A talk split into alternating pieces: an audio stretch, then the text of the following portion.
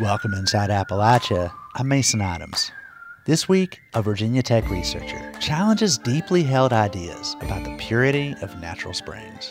The problem with spring water is that it's generally not truly spring water. It's often not even truly groundwater. It's surface water that is sunk under the ground and reemerged.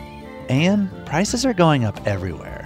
But inflation is particularly tough in eastern Kentucky which is still recovering from last summer's floods. Things are double now what they was two years ago. Uh, poor people, you know, they just can't afford it. Plus, the folks behind Angelo's Old World Italian sausage still use a family recipe that goes back over a century. Customers love it. And they're like, man, I've never tasted anything like this before. So, yeah, so go put your corporate sausage down and get some really good stuff here that has no preservatives in it. You'll hear these stories and more this week inside Appalachia.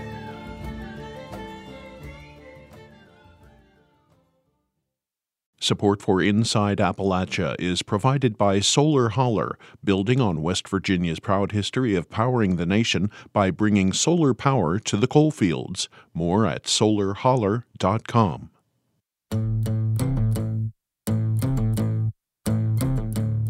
Welcome inside Appalachia. I'm Mason Adams. You know, one of my favorite parts of Appalachia is the folk culture. Um, and I love our folkways stories. It's because it's about connection and passing traditions between people. But also, it's what makes Appalachia what it is.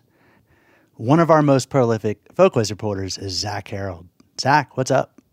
Well, it's great to be here, Mason. Um, tell me, are there any traditions, food traditions in your family recipes that, that you've got fond memories of that kind of span the ages of time that connect various generations? Yeah i was thinking about i was thinking about my dad's mom's oyster casserole or oyster dressing her oyster dressing. Yeah my dad's mom used to make dressing with and without oysters and the oyster versions kind of faded since she passed away. Well i've, I've got a story that's kind of similar to that a recipe that this family can trace all the way back to the Calabria region of Italy, where they originally came from, and immigrated here to the United States and West Virginia with them. It became kind of a community staple, and then it faded away as you know modernity uh, encroached on on some of these traditions, but is now seeing something of a revival. So immigrants coming to Appalachia, their cultural traditions mingling and fading in and out. That sounds like Appalachia in a nutshell, Zach. It's not Appalachia in a nutshell. It's Appalachia in a sausage casing. oh, I love it. Oh, my God. I can't wait to hear it. Let me take you to a, a little cottage in the Kanawha City neighborhood of Charleston, West Virginia. So we're going to make a little a mix here that's that's not mild or not hot, somewhere in between. How do you like it? I'll eat anything. Okay. So Louis Argento is elbow deep in a mixing bowl filled with ground pork and a closely guarded blend of spices. His dad, Sonny Argento, is supervising. How do you say fennel in Italian? Finocchio. Finocchio. This is crushed fennel. No, this is whole. No, whole fennel. I mean, I'm sorry. It is not crushed fennel. Most Italian sausages have um, um, use crushed fennel. We use whole seed, and you can actually see it. We're in the dining room of Sonny's tidy little house in Charleston, West Virginia. Louie and Sonny are introducing me to the Argento family sausage, a recipe that's brought pride and acclaim to their Italian clan for nearly a century. Usually, once the meat is mixed together, the family stuffs it into natural sausage casings. But this time, Louis patties the mixture out like hamburger and throws it in a skillet. The Argentos like their sausage on pizza, in spaghetti sauce, or served on a hoagie bun, but they'll eat it for any meal of the day. Uh, we like it with fried eggs and applesauce in the morning. You know, apples and pork generally goes well together. So we do applesauce or fried apples, even better, uh, with some toast on the side. Sonny is 82 now, and he's been eating this stuff all his life. The recipe came from his mother's family, who hailed from the Calabria region of Italy. He grew up hearing stories about how his grandfather made it in the old country. So they would chop the pork up with a with a knife with knives. I mean, they didn't have any electricity. They couldn't grind the pork, so they would chop it up as fine as they could get it, which wasn't very fine. Mixed the seasoning in it, and he had a hollowed out cow horn, he would put, my grandmother would clean the casings. If you don't know what a casing is, I'm not going to tell you. I'll tell you. They're intestines. Natural sausage casings are animal intestines. But she would clean the casings really well, and he would skinny him up on the, the cow horn and stuff it with his thumb. Sonny's mother eventually taught the recipe to his father, Angelo Argento. His side of the family came from Sicily. Angelo actually came to West Virginia from Sicily when he was six years old. He became a coal miner at just 13. But when he wasn't below ground, Angelo was working for a local grocery store. By the time he was 26, he left the mines to start a store of his own, three and a half miles up Powellton Holler in Fayette County. He called the little shop A. Argento and Company. He said two men could stand fingertip to fingertip, and the other hands could touch the wall. But yet he sold almost everything in there. That store only existed for about five years before it burned to the ground. Angelo didn't have any insurance, and he didn't have much in the way of savings. But he was already so well known for his work ethic and honesty that a bank in Montgomery loaned him the money to build a new store on little more than a handshake. He called this store Angelo's Market. This guy had a fourth grade education, but nobody's fool, and you weren't going to beat him out of a nickel. In 1960, young Sonny Argento found himself stationed in the mountains of Turkey with the U.S. Air Force. He was 20 years old, away from Fayette County, West Virginia for the first time, and chronically homesick. He borrowed another airman's reel to reel tape deck and recorded an audio message for his family back home. When they got it, they borrowed a reel to reel to make a recording of their own and mailed Sonny the tape. I think my mother says the first words Hi, Sonny. How are you? Everybody in the family passed around the microphone, telling him about ball games they won and report cards they got and colds they caught. When it was Sonny's dad's turn, Angelo made sure to give an update on the family meat shop. And my dad said, We made some pepperoni this week. Oh, you should have been here this week. We sure had some weather. It's been below zero. And I made some pepperoni the other day. Pepperoni is what Angelo called his sausage. and sure was cold. When he heard the tape, Sonny says he immediately pictured his father's grocery store, the meat shop, and its big metal sausage mill with the feet nailed to the wooden carving block. He could see his father spooning the fragrant mix of coarse ground pork and spices into one end and turning the crank, and he could see his mother on the other end, catching the long links of plump pink sausage as they spilled from the machine. It did very little to alleviate Sonny's homesickness. But after five years in the Air Force, he eventually made it back to Fayette County to help his father run the business. He took over completely in 1977, a few years before Angelo passed away. Sonny raised his five kids in that market, but you can probably guess where this is going. A small family owned store trying to stand against the tide of big box megamarts and the dollar stores that seem to crop up in every Appalachian holler. More and more customers were lured away, and the Argentos just couldn't compete. Angelo's Market closed in 2008 after more than 70 years in business. But here's the thing the family didn't just lose the family business, as Louis Argento explained to me. We had no need to go to Kroger or Walmart or any other store to shop. And when our store closed, we realized, and which kind of sparked our business of today, that there was no quality Italian sausage in the stores.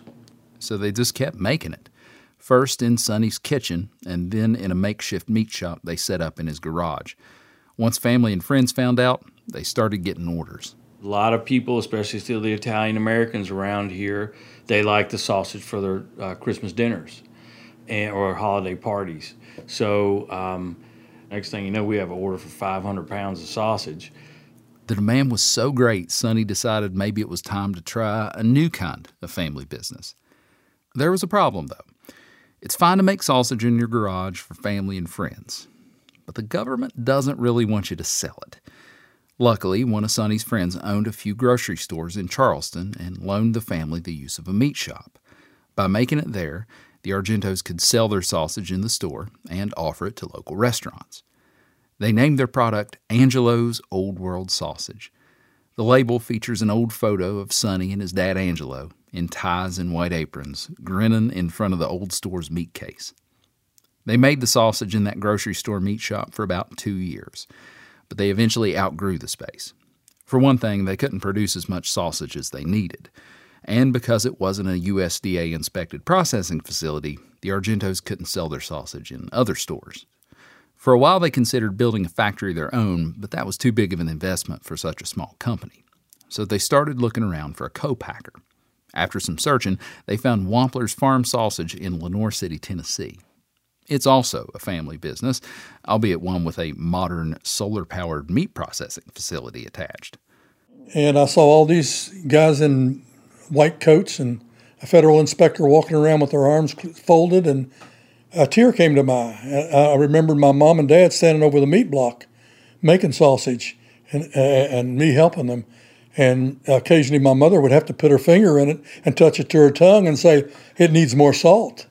And I'm thinking that we can't, we can no longer do that.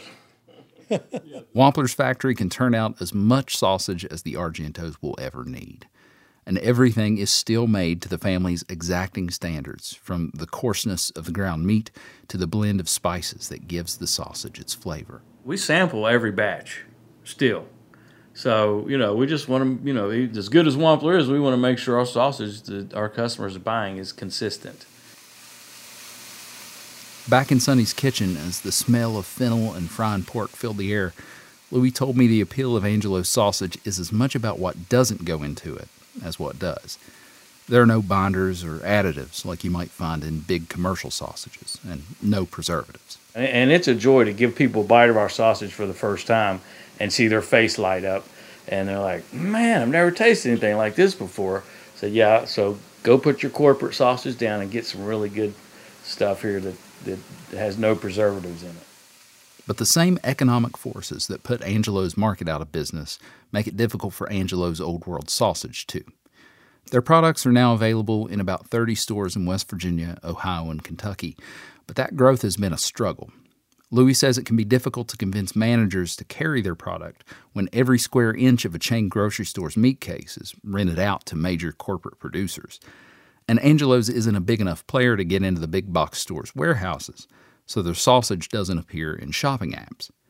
That's left the Argento family to depend on a more grassroots approach, one based on word of mouth and some social media advertising and setting up taste tests in grocery stores. They're confident that if they can just convince folks to take a bite, they'll be hooked. Yeah, well, you know, you want to take it in the dining room, Louis? Okay, yeah. I'll get you guys some utensils. Once the sausage was done, Sonny and Louie set the table with a loaf of sandwich bread and a jar of their home pickled peppers. Peppers? Yeah. As we dug in, it was clear to see that even after a lifetime of eating this stuff, Sonny and Louie don't just take pride in this family recipe. They really enjoy eating it. And that's why they're pretty sure you will too. The big challenge is getting more people to try it and, and to realize that there is indeed a quality Italian sausage available in grocery stores. Sometimes it might cost 25 or 50 cents more, but it's worth it. You know, I'll see him or I'll say, You want to try a piece of a sausage? And they'll say, No, thanks. And they'll just keep on going. And I want to just run up and tap him on the shoulder and say, You don't know what you're missing. If you just give us a try. Because at the end of the day, this isn't just sausage. It's the Argento family's most precious family heirloom. For Inside Appalachia, I'm Zach Harold in Charleston, West Virginia.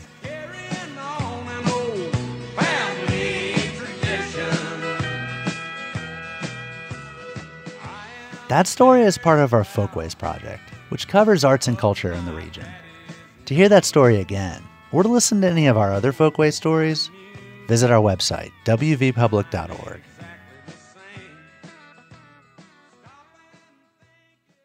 It's an old story in Appalachia failing water systems, leaving people afraid to drink from their taps. It's true in McDowell County, West Virginia, where people have relied on bottled water and mountain springs for decades. But are those always the best sources? Leigh-Anne Krometis is a professor at Virginia Tech. She's been looking into questions around water inequity in the region. I spoke with her about what she's found. So, we're talking because of a study that you and your team did in McDowell County, West Virginia. Tell us about what the study was and, and kind of what y'all were looking for. I have been studying roadside springs for a long time. If you drive around Appalachia, I'm sure you've noticed people with their jugs collecting water at roadside springs. And several years ago, I started researching the water quality of those springs and why people value them. And then that led me really to look at people's home water quality because when you see people collecting water, doing the effort, water's heavy to go get water out of a pipe coming out of the mountain. You wonder, well, do they have water in their homes? And kind of surprising to me, my original hypothesis, right? You're a scientist, you got to hypothesize, was oh, well, these people don't have water in their homes. And that's why they're choosing to go to these springs. In reality, the majority of the people that we have gone to their homes and interviewed and taken home water samples, they have water in their homes. They can turn on the tap and water comes out, but it's not water they trust or it's not water that meets federal guidelines. Yeah, I can't think of the number of times I've gone into someone's house and I'm like, "Can I get a cup of water?" and they're like, "Yeah, but drink this bottled water." So it's interesting because a colleague of mine really helped me with some of our survey work because he said, You're going to find out that everyone's using bottled water anyway. And that, not to get ahead, is really the second phase of this study as we're looking at the health and economic implications of having to rely on bottled water. Because you have water in your home, but you can't use it. And we all know that there are food deserts. McDowell County is the only place, I think, in America where a Walmart failed. So you have to drive 30, 45 minutes just to go somewhere to buy your bottled water. It's an added cost.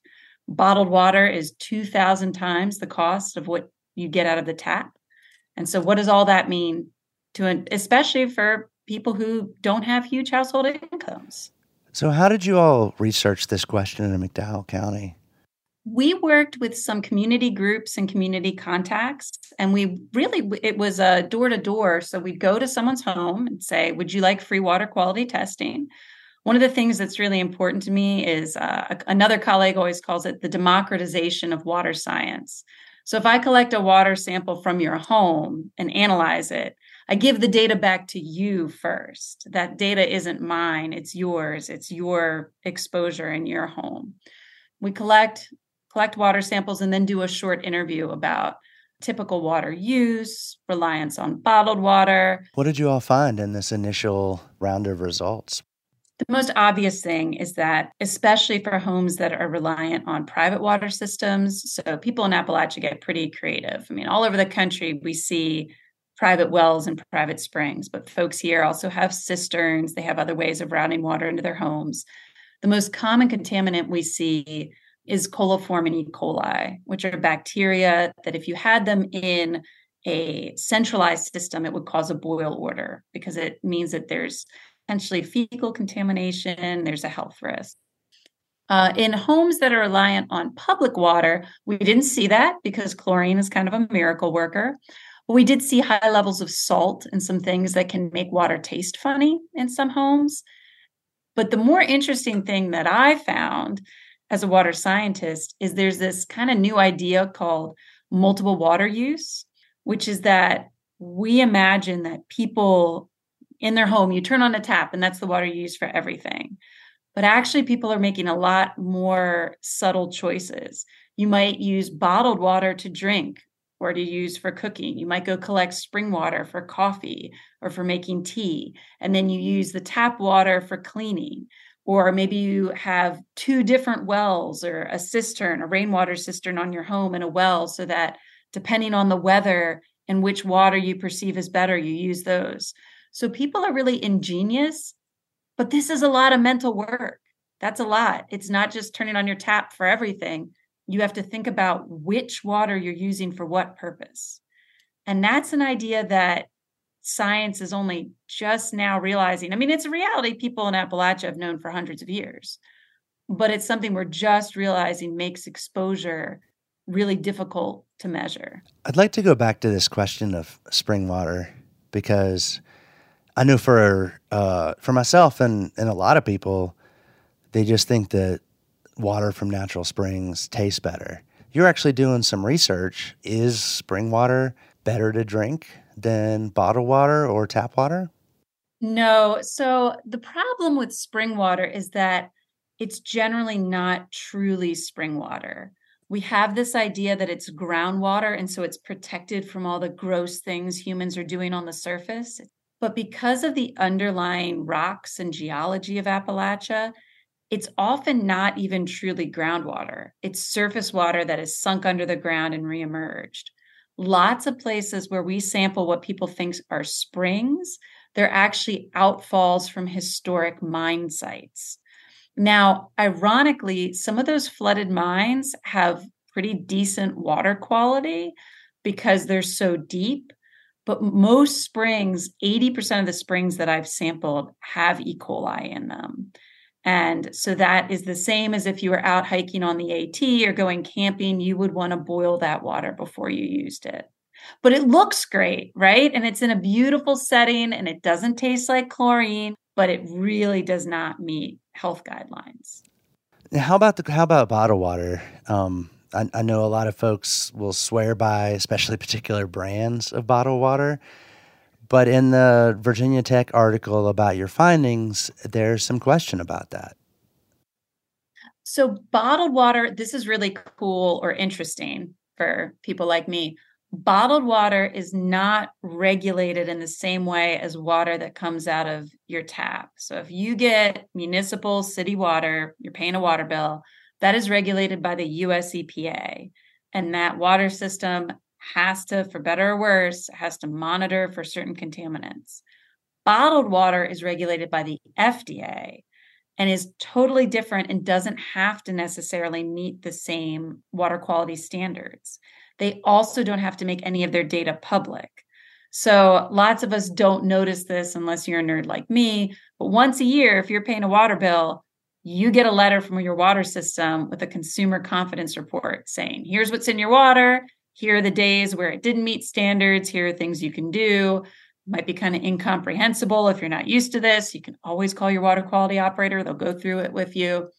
You don't get that with bottled water. They don't have to, whoever's bottling it is not required to make public the data on the water quality. And it doesn't have to meet as stringent guidelines, particularly for things like lead. From what we've sampled so far, in terms of our less exotic water quality contaminants like E. coli and lead, bottled water seems fine. It's just really expensive. In terms of things like microplastics, we're learning that bottled water can have a lot higher levels of things like that, which makes sense. It's in plastic. And we don't really know what the health impacts of that are. But my biggest concern with bottled water is the environmental impact because creating all these bottles and it's just very inefficient and very expensive. What are some of the implications for this study and what you found?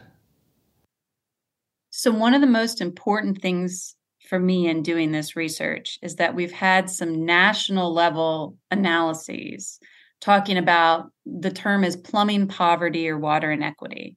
And Appalachia frequently comes up bright red as somewhere that is challenged by this but we don't really talk about what that means in terms of the human impacts. What is the lived experience of being in a place with plumbing poverty? And that means extra time waiting at a spring. It means extra health impacts because you're exposed to water that doesn't meet guidelines. It's just the the indignity of having to spend your time juggling different ideas of what water you can serve to company versus yourself for this use to make baby formula. And so characterizing what is it what does this actually mean what I hope is that this motivates long-term investment and also creative investment. The way that we typically create water infrastructure in America with these long water lines, it might not work for Appalachia, and people there are creative. How do we take that creativity and make sustainable, healthy water systems that meet needs? Leigh-Anne Krometis, thank you so much for coming on Inside Appalachia and speaking with us. Thank you. That was Leigh-Anne Krometis. She's a professor at Virginia Tech. Later in the show, inflation hits hard in eastern Kentucky, which is still recovering from last summer's flood. I've personally seen people have buggies of essential things. They come to check out and they see the total, and then um, you got to put some of those things back because they can't take them home with them because they just don't have the money. You're inside Appalachia. I'm Mason Adams.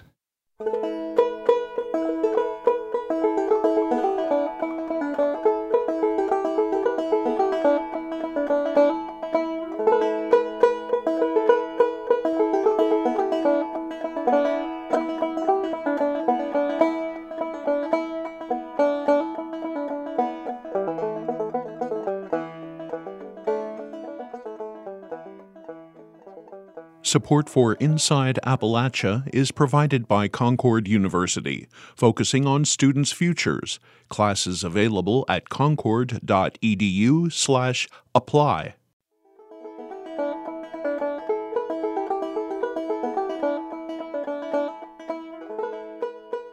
I hate that slogan. Ohio is has nothing to do with the South ever. Has never had anything to do with the South ever. I find it odd that we have latched on to Southern culture somehow just because we're in the southern part of our state. Um, to me, seems like totally uh, opposite direction of like you know what how we identify historically as a state. You know, um, so no clue really that that was ever a slogan to begin with, and I totally hate it. This is an excerpt from a film titled Peerless City. It's a documentary about Portsmouth, Ohio. The city has alternatively been described as the place where Southern hospitality begins and ground zero for the opioid epidemic. Filmmakers Amanda Page and David Bernabo wanted to go beyond slogans, though. Inside Appalachia producer Bill Lynch recently spoke with them about the film and about Portsmouth's complexity. First, Amanda, David, tell me a little about yourselves. Uh, so I'm David Bernabo. Uh, started making films in 2013, looking at artist process. Um, after that, uh, was about 12 feature-length films focused on like food systems, food justice. Uh, two different composers, Blue Gene Tyranny and Matthew Rosenblum. A history of the site-specific art museum, the Mattress Factory in Pittsburgh. What probably ties in with this is I met uh, John Miller, former Wall Street Journal reporter, and he was interested in making uh, a film about the town of Moundsville, West Virginia. And then that kind of led me to meet Amanda and uh, work on Peerless City. And this is my first film. This is how I became a filmmaker. During the pandemic, I happened to see Moundsville on PBS and I was talking about it on Twitter. And John reached out and he and I got to talking. And then that was like, a, then we had a group call on Zoom. And um, I asked David to hey, let's do this for Portsmouth. And he so graciously agreed. And yeah, it went from there. Why Portsmouth, Ohio? Well, I'm from Portsmouth. Everything I do is done with a lens on Portsmouth. I've always been really interested in place, and I think that probably comes from growing up in Portsmouth. With something like this, where do you start? Well, I I started with my um, weird relationship with where Southern hospitality begins. I had discovered it. It was a thing in my town when I was 16, and then it weirdly shaped my life. And I'd been trying to write an essay about it for like 20 years and then the opportunity to do this film all i really knew about screenwriting or anything was three acts. My brother had told me about peerless city and i had been paying attention to a bunch of guys who have been referring to it as the comeback city. And i'd been i'd also been paying attention for a lot of years like other th- other things we've tried. Like there was a moment where um, a pastor in town tried to get city of prosperity to catch on. The atomic city for the the piketon um, plant but um those were the three that really kind of captured my imagination the most. So we got together david bernabo me and three humanities consultants got together to talk about who we would need to speak to about kind of like under the umbrella of each of those and um took it from there. What do you hope people will take away from your film? These kind of films are kind of tricky to make because you're trying to encapsulate uh, centuries of history of a town. So I, I, think the slogan perspective is really interesting because it it allows three things. It allows you to talk about three thematic areas, uh, kind of a, a pre-industrial time, a post-industrial time, but also kind of allows you to look at different segments of the 20th century also. So it provides that linear pathway through the city, which is as far as editing the film, it was very helpful to have some sort of structure to kind of hang all these disparate stories off of. One thing to take away is that you have many different personalities and many different experiences encapsulated within a town. And within that, you have systemic things that are placed on citizens of a town. But you have individuality that allows this business to uh, exist or you know this garden to emerge from you know one person's passion one thing we were trying to do with moundsville and i think it comes through in peerless city is that you know a city is not one person it's not uh, republicans it's not one sort of uh, ideology. It's multifaceted it's expansive it's kind of an infinite uh, realm of possibilities. And I, I think that would be you don't have to take away something so grand but maybe something within that spectrum we could take that away. A timeline as far as when you produced this when did you start? Oh we met in like june or july of 2020 i incorporated the nonprofit production company in late july early august applied for the first grant then got that grant and then we had our planning meeting in like october i think um, with the consultants and then just fundraised until we started shooting in May. Yeah, and then May of 2021, we spent time in Portsmouth shooting. It was right after the vaccine came out, which made me very happy. Right? And it was like this like renaissance. Like I don't know that we would have seen that many people even on Front Street if the vaccine hadn't come out after that time. So we premiered it. So that was that summer and then from June to March, we premiered it at the Vern Riffe Center for the Arts in Portsmouth, March 2022. Yeah, two shoots in Portsmouth and one in Nashville too. Oh, that's right. Yeah. For two interviews. The the um, place marketing experts were both in Nashville. I think we felt it was important to have some um, a couple people comment on why city slogans are even important in the first place, and that was someone I talked to in Portsmouth when I was explaining the concept of the film to to them. They were like, "City slogans, who cares?" And I was defensive and was like, well, I do, and Ohio Humanities does. but then it got me thinking. We discussed it, and I was like, well, this is probably something we want to address. How do you feel like this relates to other cities? I want to think that there are other people out there who notice the slogan or nickname of their city and wonder if it resonates with them and with others. And you know, I, there's a lot there's a lot of digging that can be done just in a nickname or slogan. But um, and I think that this film will get people thinking about that, I hope. My other thought is, you know, there are a lot of Rust Belt cities who've been hit hard. I mean, besides Moundsville, it's part of the reason I loved Moundsville, as I immediately related to it. And I thought there was so much wisdom in it from the people who were speaking. And I think that was, you know, really, really well done that it becomes conversation, a conversation starter. I think that you can see people from Rust Belt cities, smaller towns, anywhere that has lost population to the state capital, they will see themselves in this film. So, Amanda, David, thank you very much. Thank you. Thanks so much. Peerless City airs this month on West Virginia Public Broadcasting. It's available online at pbs.org. By the way, Amanda Page is one of our new Folkways reporters. We're looking forward to sharing her first radio story soon.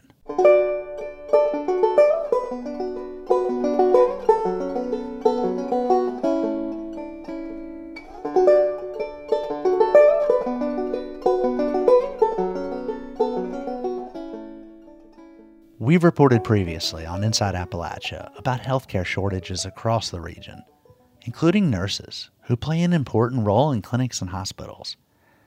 Appalachian health reporter Emily Rice recently looked into the nursing workforce in West Virginia.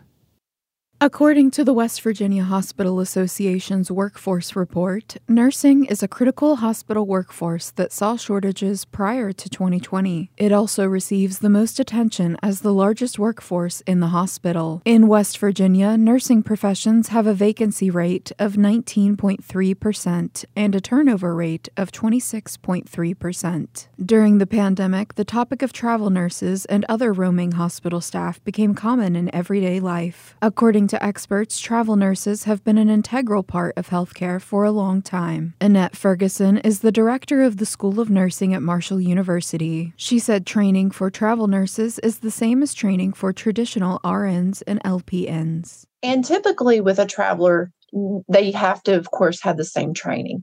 As far as, you know, they have to be licensed, they have to have a degree.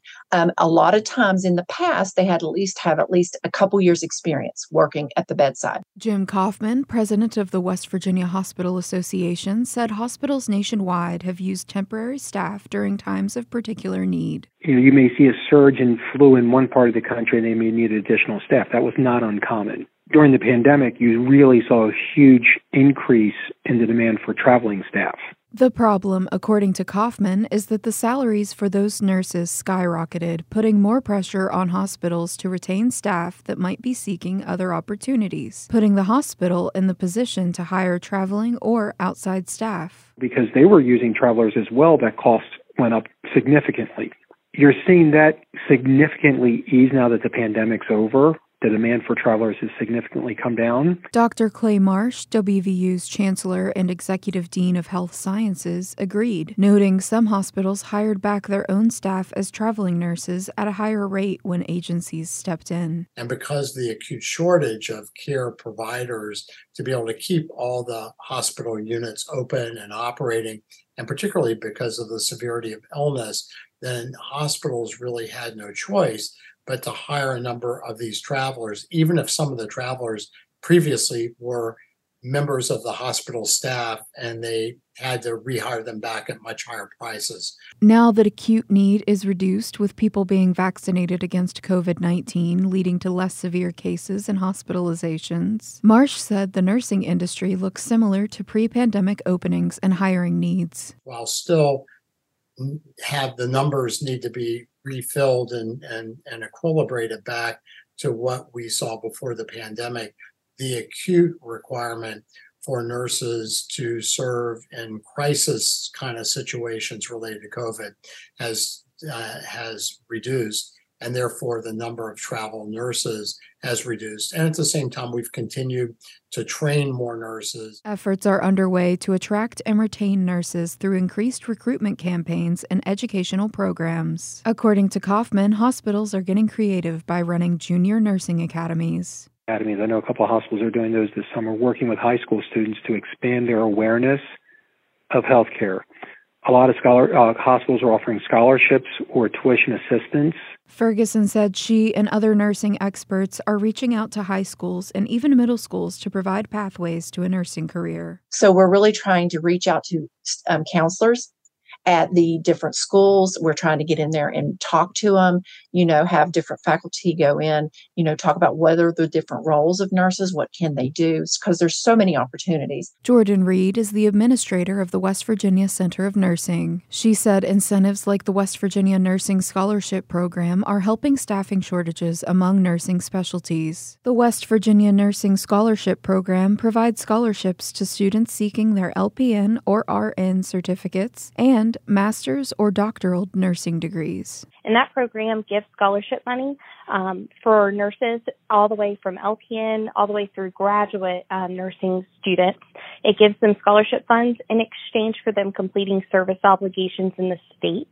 Um, we did an analysis back in August of 2020 that found over 88% of the completers of that scholarship program are maintaining a West Virginia nursing license. So we found it's a very good retention tool to keep nurses in the state. As communities and hospitals alike adjust to the healthcare industry post pandemic, experts are hopeful for West Virginia nursing prospects. For Appalachia Health News, I'm Emily Rice in Charleston.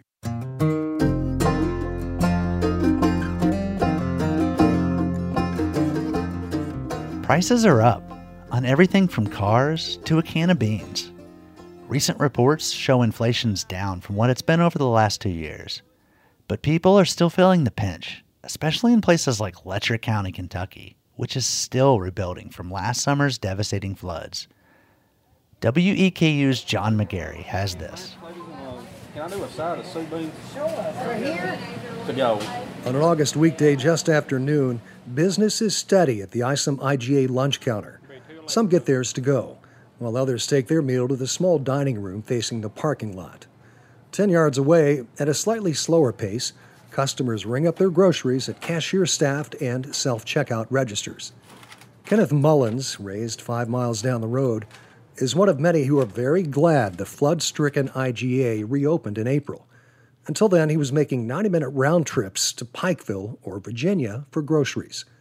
The gas money he saved from shorter trips is being spent elsewhere. I'm 73 years old. I'm on retirement anyway, so I, I feel sorry for the young people, you know, around here. Things are double now what they was two years ago uh, around here, and poor people, you know, they just can't afford it. Ernie Caudle, who lives in nearby Jeremiah, shares those concerns. Well, it's not easy because I'm I'm retired and we're on a fixed income, so that does you know doesn't make life easy. That's for sure. Gas prices, everything going up. Diana Adams says she moved to the Isom area when she was 12.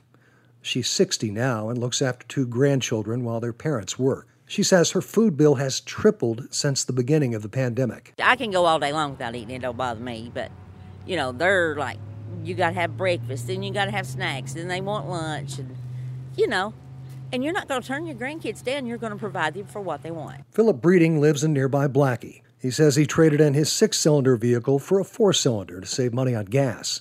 He says, I don't buy like I used to, and I don't go like I used to, and notes some pandemic era support programs have ended. I sure wish the government would start helping people more. They need it so bad, especially in this part of the country. What would you like to see done? They need to help the poor people. You know, homes, shelter, stuff like that. None of the four blame the Isom IGA for their prices. Unprompted, two praised store co owner Gwen Kristen for her many kindnesses. She began working there 50 years ago, and 25 years later, she and her husband bought the grocery. Their son Simon is the manager. He says their store isn't large enough to make room for loss leaders that the bigger groceries have, and that it hurts to see their customers cope with higher prices. I've personally seen people have buggies of essential things like milk and water, and they come to check out and they see the total, and then um, you got to put some of those things back because they can't take them home with them because they just don't have the money. Um, so it's just it's so hard to see. Simon says they won't let anyone go hungry. Statistics show the rate of inflation is half of what it was in June of last year, but try telling that to people still recovering from last year's flood. Ask for solutions. Bill Caudle suggests term limits for members of Congress.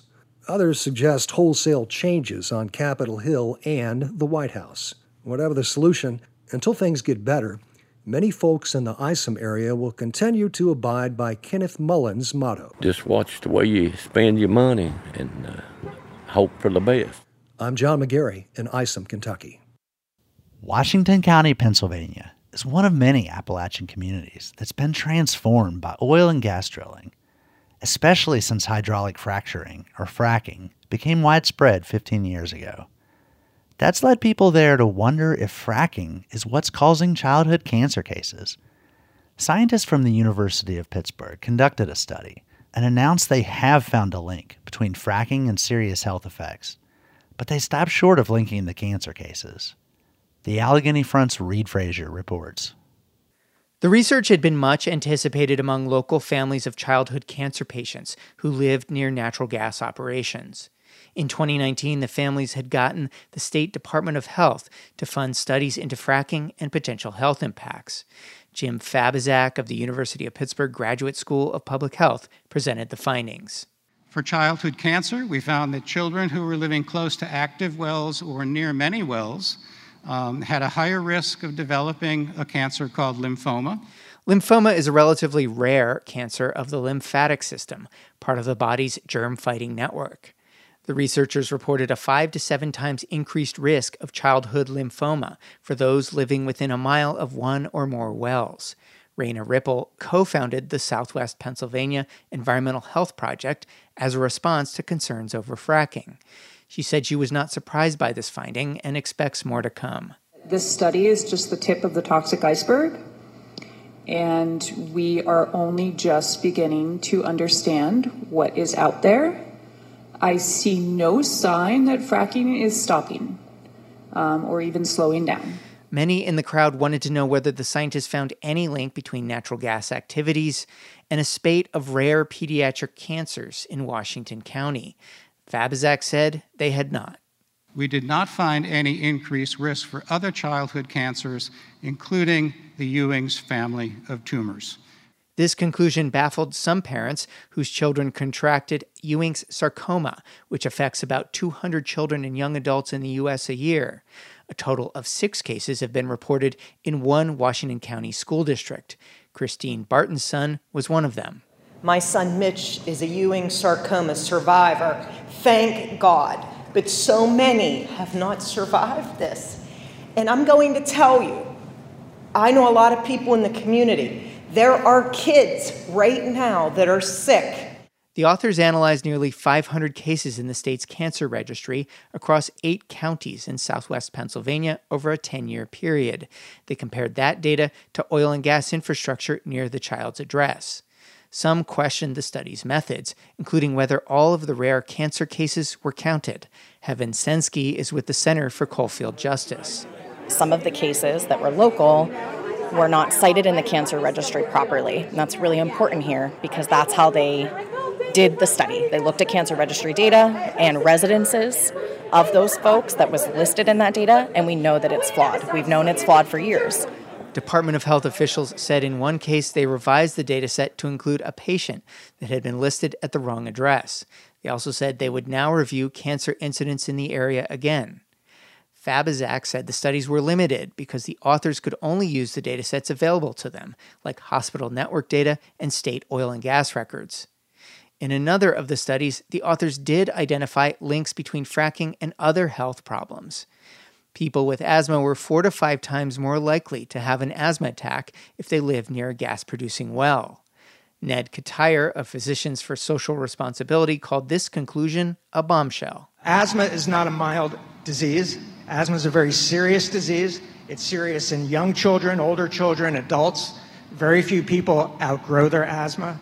The Department of Health announced it would offer more educational opportunities to better prepare local healthcare providers to identify and treat people exposed to fracking operations. Laura Dagley of Physicians for Social Responsibility said that was a good first step, but the state needed to do more. Um, I mean, education is important, but we need more than just physician education. We need um, actual protection for the people um, living. Department of Health officials told the crowd the agency would share the findings with others in the Shapiro administration to consider future action, but offered no details on what those actions might be. For the Allegheny Front, I'm Reid Frazier. The Humane Society is always looking for people to adopt rescue animals. It's hard enough to find homes for cats and dogs, but it's another thing altogether to find people with the space and ability to take horses. Recently, the group came to Winfield, West Virginia to hold the Appalachian Trainer Face Off. The event showcased rescue and at risk horses in hopes of finding them good homes. WVPB's Caroline MacGregor reports. Sponsored by the Humane Society, the Appalachian Trainer Face Off competition features horses rescued by non profit Heart of Phoenix Equine Rescue, either in law enforcement seizures, surrenders, or culled from herds residing on abandoned strip mine properties in West Virginia. Heart of Phoenix Equine Rescue Group founder and president Tania Creamer came up with the idea for the event during a conference to explore ways to help vulnerable horses. It's become the largest horse event in the state of West Virginia, which we're particularly proud of because it's a rescue event. So, to elevate adoptable horses and rescued horses to the point that they are the premier event with the largest number of people attending to see them in the state was a big deal to us. The Face Off features trainers from across the country who work with rescued horses, some of which are at risk of slaughter, and showcases horses of all breeds, ages, and backgrounds. Creamer says many of the horses have had limited training or never been handled at all. The event started in 2017 and grew rapidly, with trainers coming from all over the U.S. to compete. Uh, this year, we have trainers from Mississippi, we have Minnesota, we have judges from Texas, judges from New York um, on Long Island, from Georgia. The event even attracted the wife of legendary California horse trainer Monty Roberts, who trained Queen Elizabeth of England's horses. The face off begins in May when the names of participating trainers are drawn at random. Each trainer chooses from a pool of horses and has 100 days to train the animal to compete in three divisions, including the technical division. This focuses on basic horse handling, such as haltering and leading the horse, picking up his feet, loading and unloading, saddling, and riding at the walk, trot, and canter. Judge Carl Bledsoe from Georgia says it's all about the relationship between the horse and trainer. We've already seen one horse that, that was actually not as confident as some of the rest of them, and he got through the course a little bit better because he really was connected with the girl that was handling him, and he was going on his trust for her rather than his knowledge of being able to do the particular task.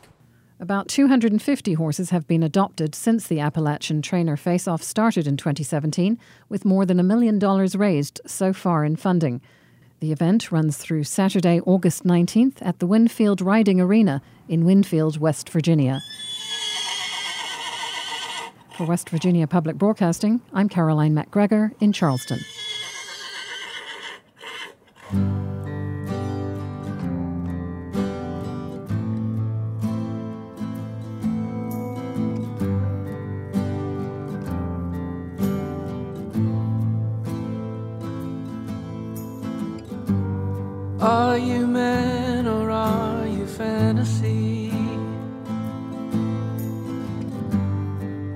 My darkness since you left.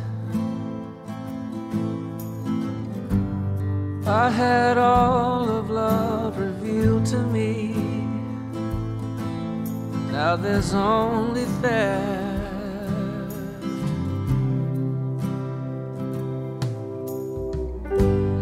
walk these halls like a prisoner.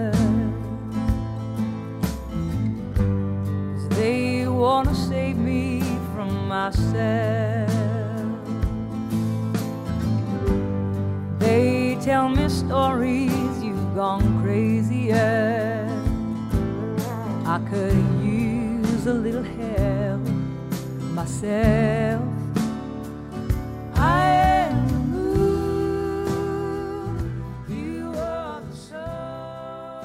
Till next time, thanks for joining us as we journey throughout Appalachia. Our theme music is by Matt Jackfert. Other music this week was provided by the Dirty River Boys, Hot Rize, Hank Williams Jr., Ron Mullenex, Susan Tedeschi and Derek Trucks, Tim Bing, and Gnome Pickleney. Bill Lynch is our producer.